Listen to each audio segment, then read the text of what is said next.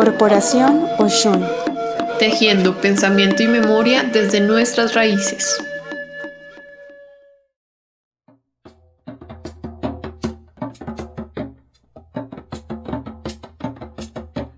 Oye, Yaya. Aquí está tu hija, Yaya. Cantando bullerengue. Como tú querías. Hoy en día la juventud es punto clave para la preservación de nuestros ritmos folclóricos. Por esto que vemos tan importante que la magia del bullerengue sea conocida, transmitida y sobre todo que traspase fronteras culturales y nos apropiemos a sí mismo de ella, siempre con el debido respeto hacia sus tradiciones y su legado ancestral. Yo no quiero cantar.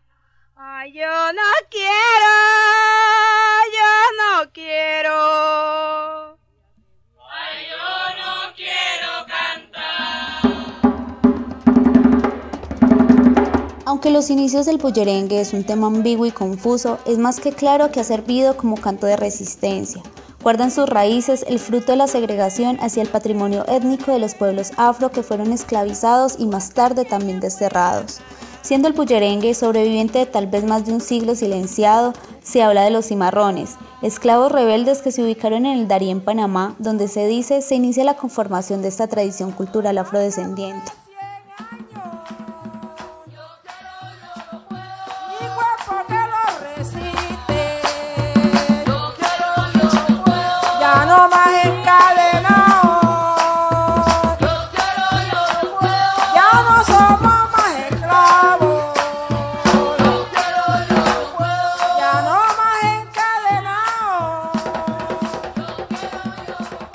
Posteriormente, este ritmo se desarrolla en San Basilio de Palenque y de esta forma se extiende por pueblos de herencia cimarrona en los departamentos de Bolívar, Córdoba, Sucre y parte de Antioquia. En un inicio se habla de que nace la represión de esclavos. Se dice que hace parte de reuniones clandestinas de mujeres embarazadas sin marido y también a una iniciación a la pubertad. Es por esto que posiblemente fuese un ritual a la pubertad proveniente de África Occidental. Un apunte importante es que no se le permitía a las mujeres hacer música en presencia de hombres, por eso principalmente fue una forma musical netamente femenina.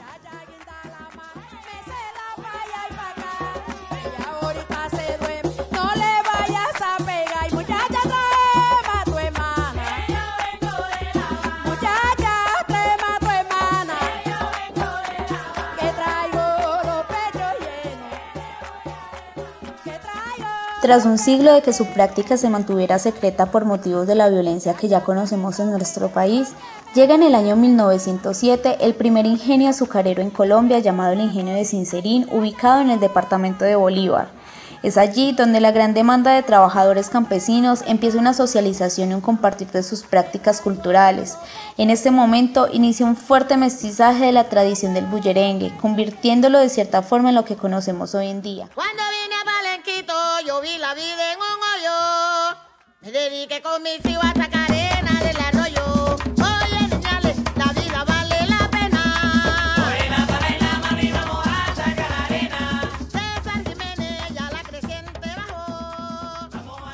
en cuenta que el bullerengue se ha transmitido y conservado por tradición oral y que el registro físico de sus inicios son inexistentes.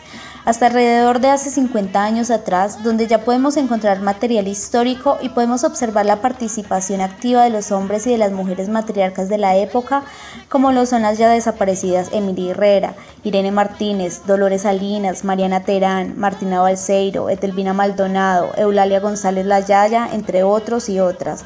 Estas señoras y señores crecieron en cuna bullerenguera, se dedicaron a la preservación y la transmisión de su legado, marcando un antes y un después de la tradición, pasando de música invisible a producto cultural de exportación y a discurso de orgullo nacional como lo es hoy en día.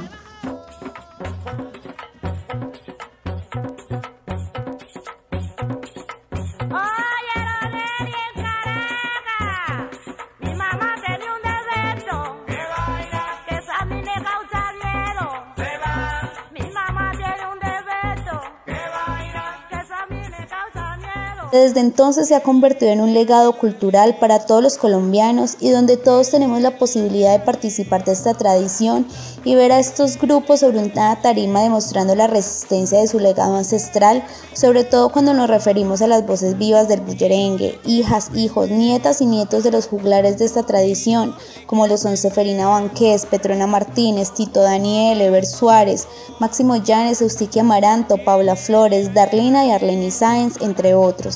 Señores que nos transmiten sus conocimientos heredados a las nuevas generaciones y que nos enseñan la importancia de preservar las tradiciones del bullerengue como quizás fueron en un principio.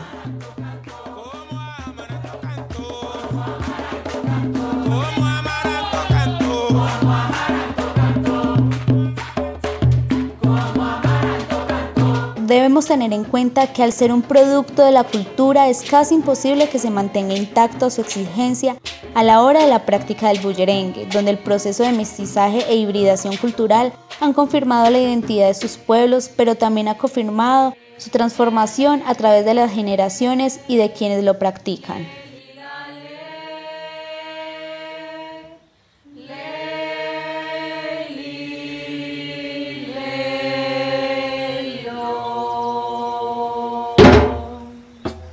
Bibliografía bullerengue.com.co Les habló Angélica María Zapata, bailadora del grupo Tumba.